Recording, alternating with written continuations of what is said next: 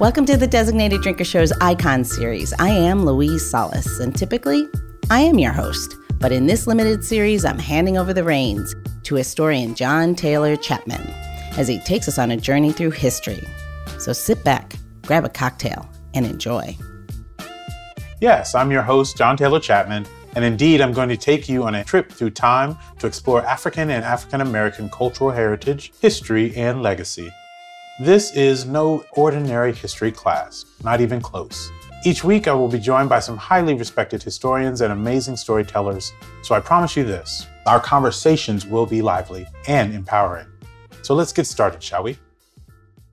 In 2013 and 14, Alexandria, Virginia was crowned the nation's most well read city home to over, at that time, 100,000 people from various ethnicities and backgrounds.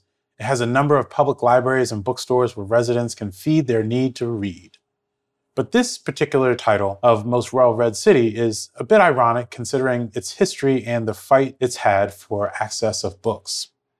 Today, we're going to discuss the 1939 Alexandria Library sit in with none other than the first African American director of Alexandria's libraries, Miss Rose Dawson. Welcome to the show, Rose. Thank you. Thank you. So, Rose, I definitely want to get into the 1939 sit in, but first, please tell listeners a little bit about yourself and what brought you to Alexandria. Okay. Um, so, in 2005, I interviewed for the deputy director position in Alexandria and was fortunate enough to be given that position. And so I consequently was the first African American deputy director. Um, at that particular time, I was introduced to the story of the library sit in, believe it or not. Um, my background was youth services and children's work. And um, I personally do a lot with genealogy. And so I came to the city, I was doing visits to the branches, and my special collections branch, I had this wonderful um, staff member, and he pulls me aside and he says, Oh, you're going to love this because you do know we were the first library system to have a sit in and I said, Really? When did this happen? And he said, 1939. Now, John, I pride myself on the African American history I know. And so I, I, said, Excuse me, because I really thought I misheard him or he had messed up somehow on the date. Um, but he hadn't. And after that, I was off to the races in researching this information because I'd been in the profession for a minute. And so I kind of felt like how is it that I don't know this particular story? So I took time to learn it. And then fast forward three years later, when I find myself as the first uh, director of the library, then it just felt natural to make this my personal story because I couldn't have the job that I have um, without the efforts that those gentlemen had made. That's right. That's right. So, Let's tell our listeners that story. All right. So in let, we're going to go a little further back. So in 1937, Alexandria gets its first public library. Um, it is a gift because you have Dr. Robert Barrett, who wants to honor his mother, Dr. Kate Waller Barrett, who was a woman ahead of her time. And he says he'll give them the money to build a public library uh, if they name it after his mom. So Alexandria has always enjoyed reading. And so its citizenry had a they had a subscription library. And that subscription library had been in existence since 1794. And what had happened over the years was it had been, it's embedded in the fabric of this city. It's been housed in the Lyceum, it's been housed in the City Hall, uh, um, you know, the, uh, it, has been in the old firehouse. It's just been all over the place. But by the 30s, it has no place to go.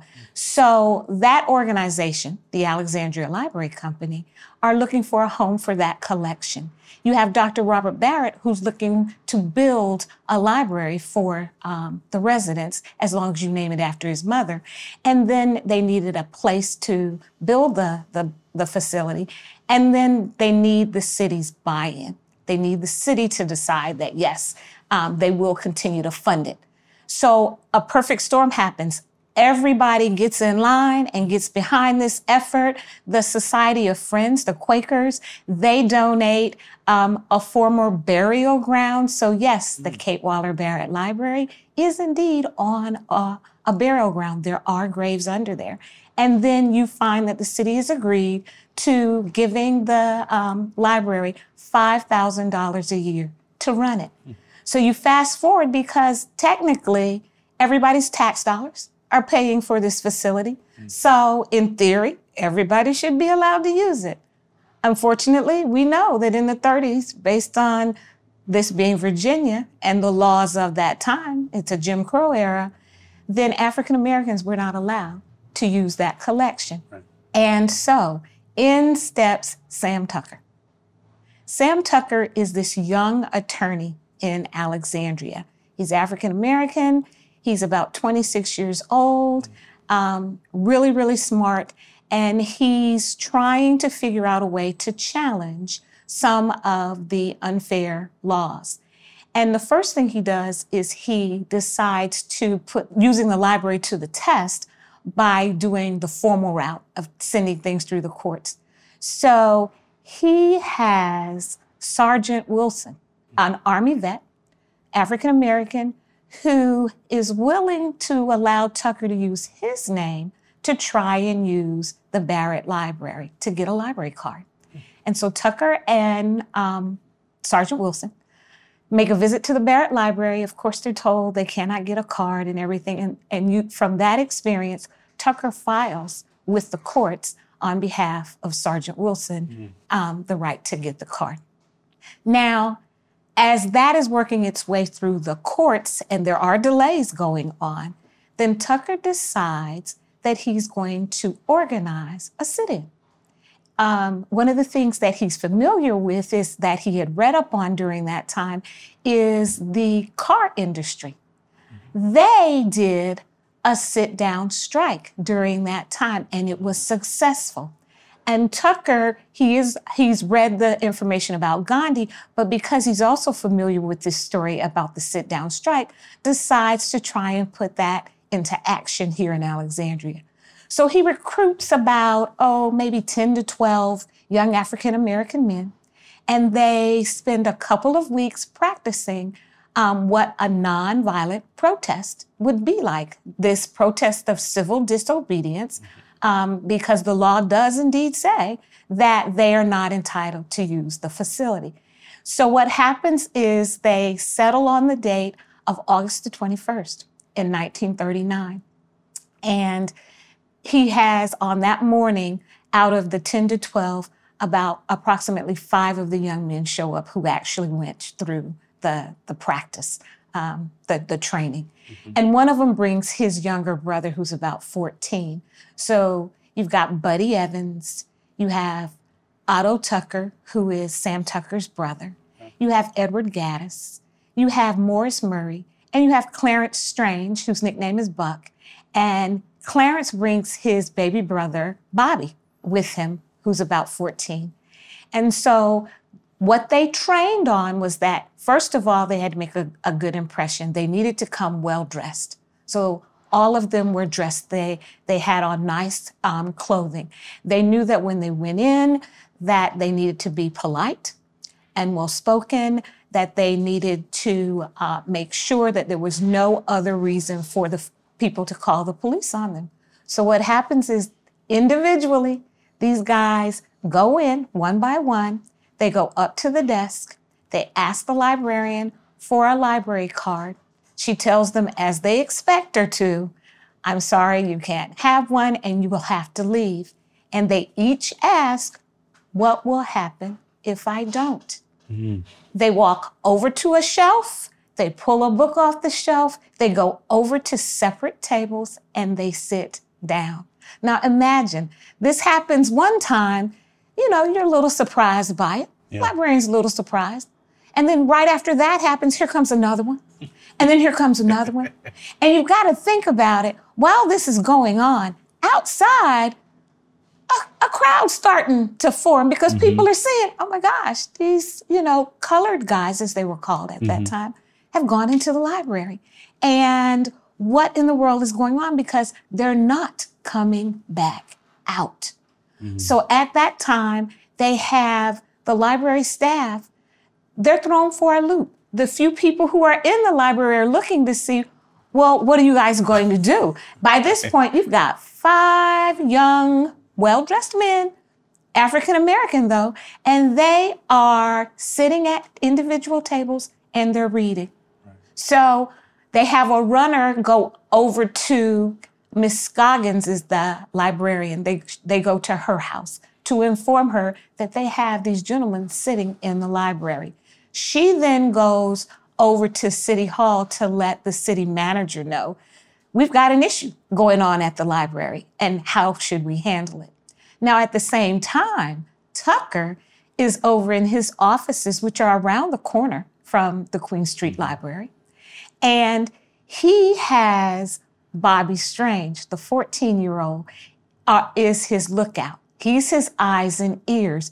And so Bobby Strange keeps running back and forth, reporting what's going on in the library for Tucker. Mm-hmm. So it takes the city a minute to figure out what they're going to do about this situation they have going on.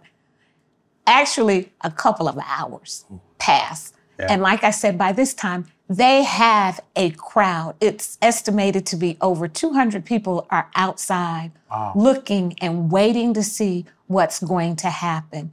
And just as Tucker had trained the young men that they were going to be arrested, that's exactly what takes place. Mm-hmm. Um, the city manager, uh, Carl Budwesky, decides that they are going to arrest the men.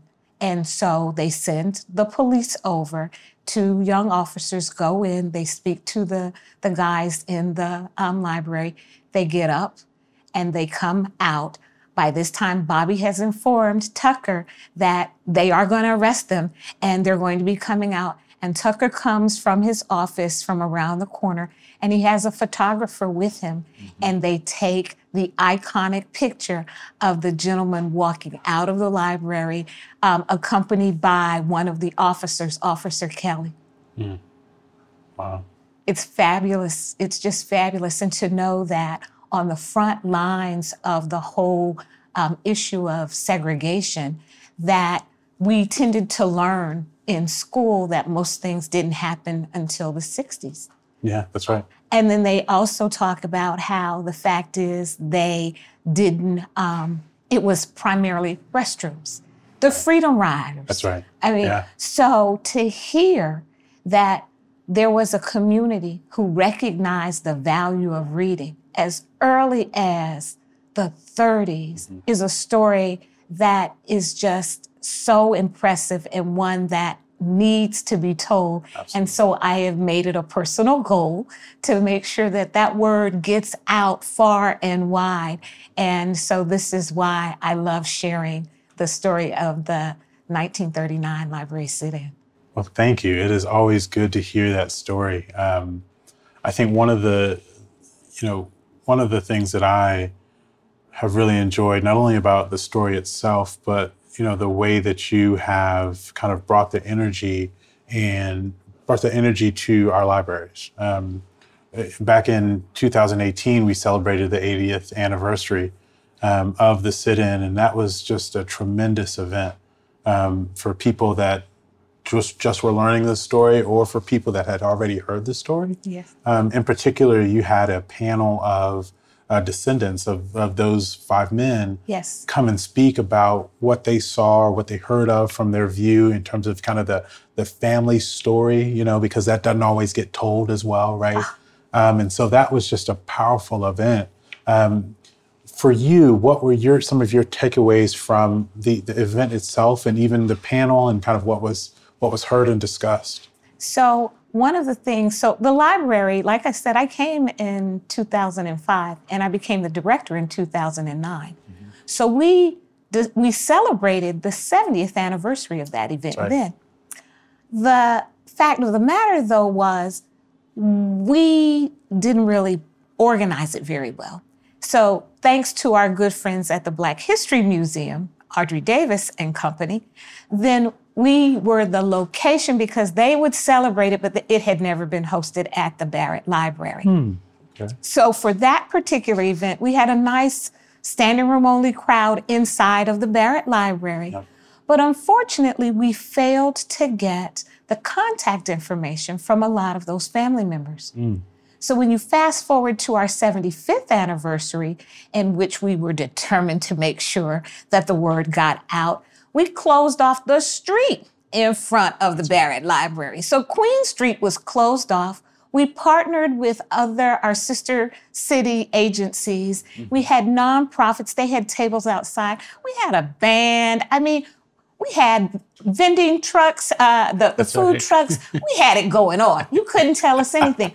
We had a lot of media coverage for that as well. Um, we had two keynote speakers at the time um, Dr. Frank Smith, who's the executive director for the African American Civil War Museum in DC. We had uh, uh, Justice the Honorable Patricia Timmons Goodson. She had just been appointed to the Civil Rights Commission by um, past President uh, Obama. And so it was a really wonderful um, event for us at that time. However, we recognize that we failed to incorporate the feedback and input from the families. So our 80th celebration focused on getting the family members to participate. Mm-hmm.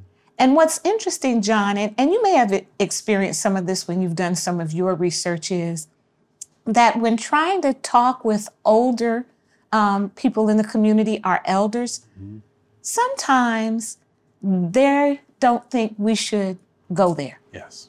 Yep. Um, I had a couple of older women tell me, baby, you need to leave those people alone. And I wanted them to know, but I can't because, you know, I'm the first person of color to have this position, and I couldn't have this position if the what they did um, hadn't taken place. And I really need to to recognize that and and honor and and make sure that others are aware that things didn't just start happening, Right. you know, in the 20th century. So getting buy-in from others within the, the community, within the African American as well as um, other communities, um, has always been interesting. And so when we were trying to make sure that the community understood the reason why we needed to celebrate this, was fortunate enough to get our honorary co-chairs for the 75th anniversary, and that was um, former the late Patsy Ticer and the late Ferdinand Day. And so those two felt very strongly about the efforts we were doing so that it wasn't just Black history. Right. This was Alexandria history. right. And I could appreciate that my staff had felt uncomfortable because we were on the wrong side hmm. of history. But that's okay. You acknowledge it, you apologize for it, and then you move on. Right. And so when we did the 80th, we needed to get the voice of the families um, front and center. It was no longer about us doing it. We told the story, people were aware of it, and we needed to personalize it a little more. So when we did the Descendants panel, um, Buddy Evans's family is still in the area, and there are quite a few of them, and they were willing to participate. We were successful in getting Morris Murray's nephew, and he was willing to participate. We are still in the process of trying to get additional family members um, from, say, like Edward Gaddis. But the night of that event, we were fortunate enough that people from Clarence and Bobby Strange's family had heard about the event and they showed up. right. So we now have contact information with them. And of course, we did have contact information for Sam Tucker's um, niece. And one of the beauties about that particular event and having them sit there and share their information was the fact that my sister agencies, um, such as the Commonwealth Attorney's Office, mm-hmm. was aware of what we were trying to do. The fact that you all, the city council and the mayor, you all were aware of what we were trying to do. And so individuals from those two places, so Mayor Justin Wilson, uh, Bryan Porter, the Commonwealth Attorney, they contacted me and said, Do you know whatever really happened? And because the media tells it both ways, mm-hmm. the media, you do see in some stories that the charges were dismissed. We found that in one newspaper article. Okay. But most of the articles just state that the story was dragged, the, the court case, they dragged it on and on and on, and then nothing ever happened with it. And we needed to try to verify what indeed did happen. So when you go back to look for, um, you know, the librarian in me, we're looking, oh, yeah, we're, we're, looking for the documents. That's right. We're looking for the documents. So the first stop was to the courts mm-hmm. to see what the court case information was. Right. Well, because of the um, the way that you are able to get rid of information, um, you know, mm-hmm. after so many years, yep. you don't keep it. And so there was no paperwork within the courts. Mm-hmm. Um, Ed Semonian tried to help us in that regard okay. to find things. We went to the police department to see if we could find the arrest records or information in that yeah. regard. We still have been unsuccessful in finding information in that regard. So we really had to rely on what family members recalled. Mm-hmm. And so, in asking one of them, um, Morris Murray's nephew, I, you know, because you don't want to lead them into, you know, I really want to know. Right. Uh, can you tell me? It'd be nice if they never dismissed the charges. but you know, you you lead with the, um, you know, did your uncle ever say anything about this, any regrets or or anything along those lines? Right. And he said, my uncle said, and Morris Murray had a very wonderful career after mm-hmm. this, military sure. intelligence, you know, in the military and all of that. He said, my uncle said if there was one thing he could change, it would be to get those bogus charges dismissed. And that's all we needed. Mm. And so mm. sharing that with the Commonwealth attorney, mm-hmm. then we were able to get the charges dismissed. And that was just major for us. Wow. Yeah. I just, I mean, I just recall that event um, myself and, and sitting here and hearing those stories, having heard of the sit in and knowing kind of the, the details, but to hear it from relatives of those individuals and kind Absolutely. of the effect that um, each of the men went through and kind of how their life, you know, went upwards, downward, to the side after that. Um, and kind of that that was just it was. interesting to hear. It was. And more importantly, John, was the fact that just like those um, elders told me, baby, you need to leave that stuff mm-hmm. alone. In talking to like Buddy Evans's granddaughter. That's right. That's right. Then yes. she was saying he never talked about That's it right. mm-hmm. in front of them. She remembers when she found out about it.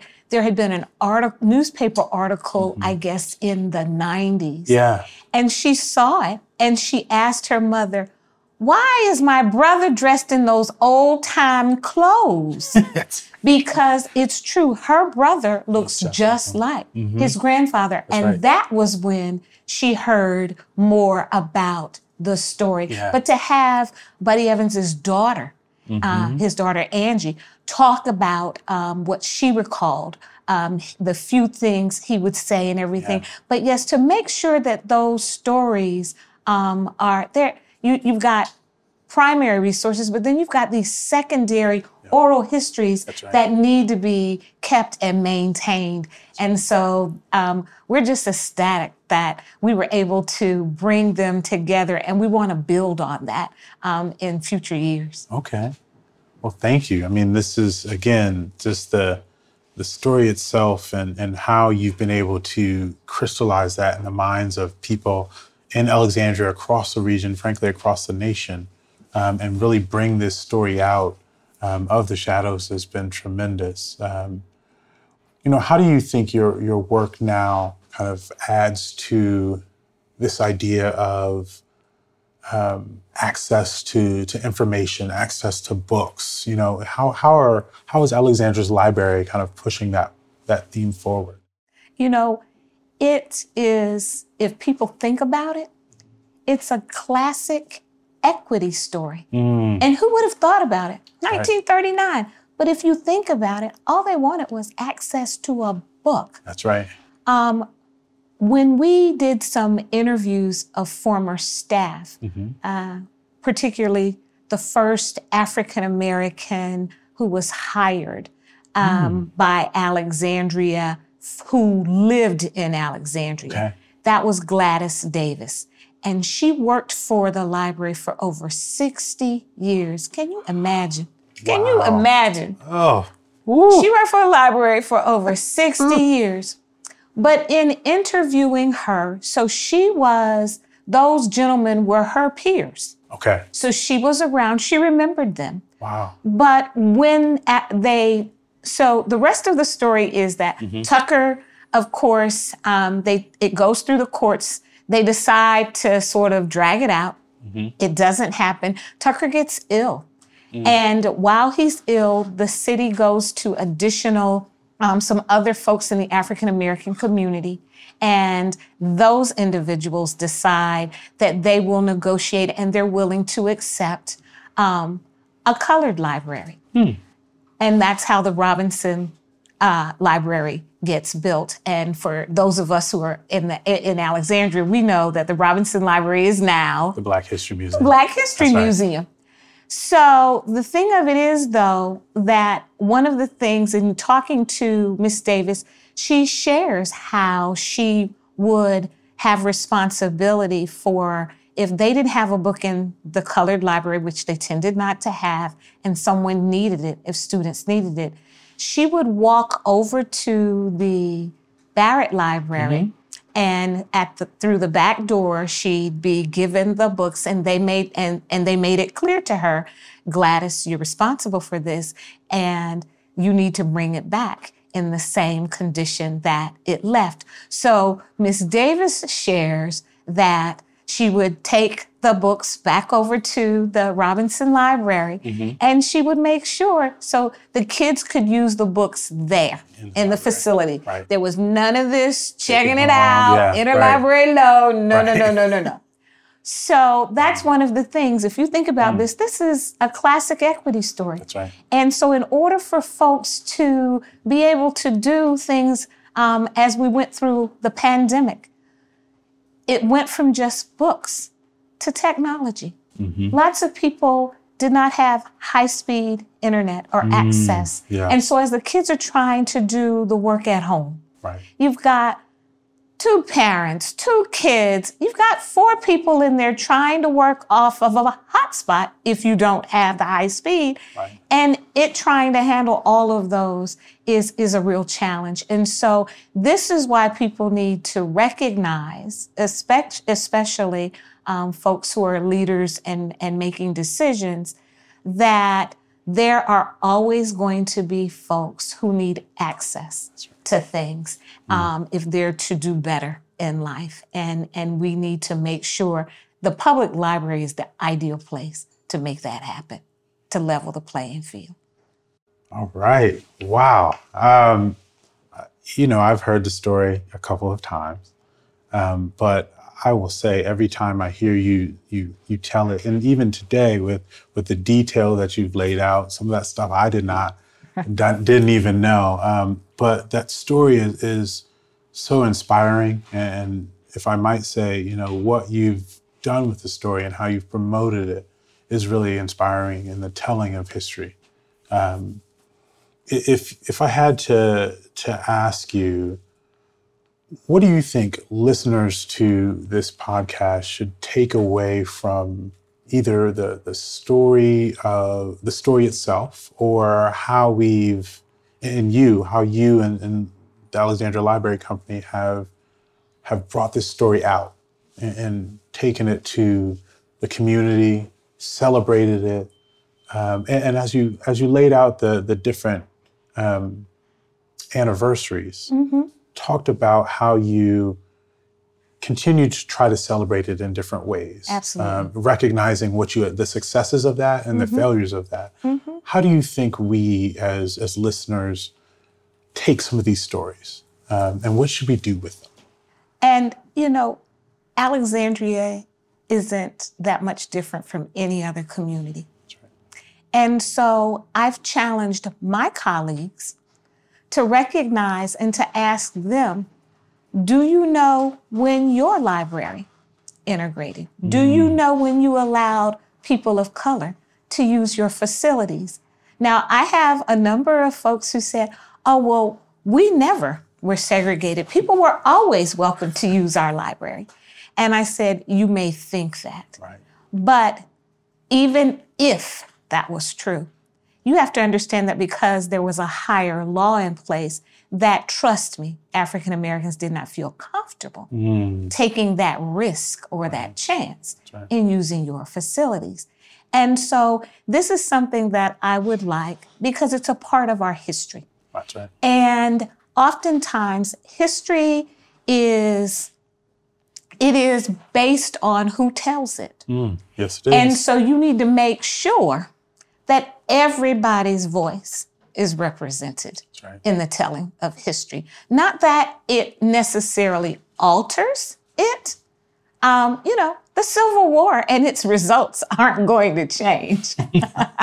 and we celebrated, look, we had the sesquicentennial. Right. Had, so, and, and, we're getting ready to celebrate it again. We are. Okay. Coming up. And so the it's not going to necessarily change, mm-hmm. but there are perspectives and there are voices that need to be included. Mm-hmm. And so I just want that with the average library, because when they were created, they were not created for all. I would like for folks to take into account. In Virginia and in the South, it's African Americans. But out in the Midwest and everything, it may be Native Americans. Mm, yes. Over in California, right. it may be Asian Americans. And so it's mm-hmm. important for folks to recognize that this type of story is bigger than just the Alexandria Library and our little sit in. But we would like to be able to lead the way as far as people recognizing what they can do and how they can celebrate it.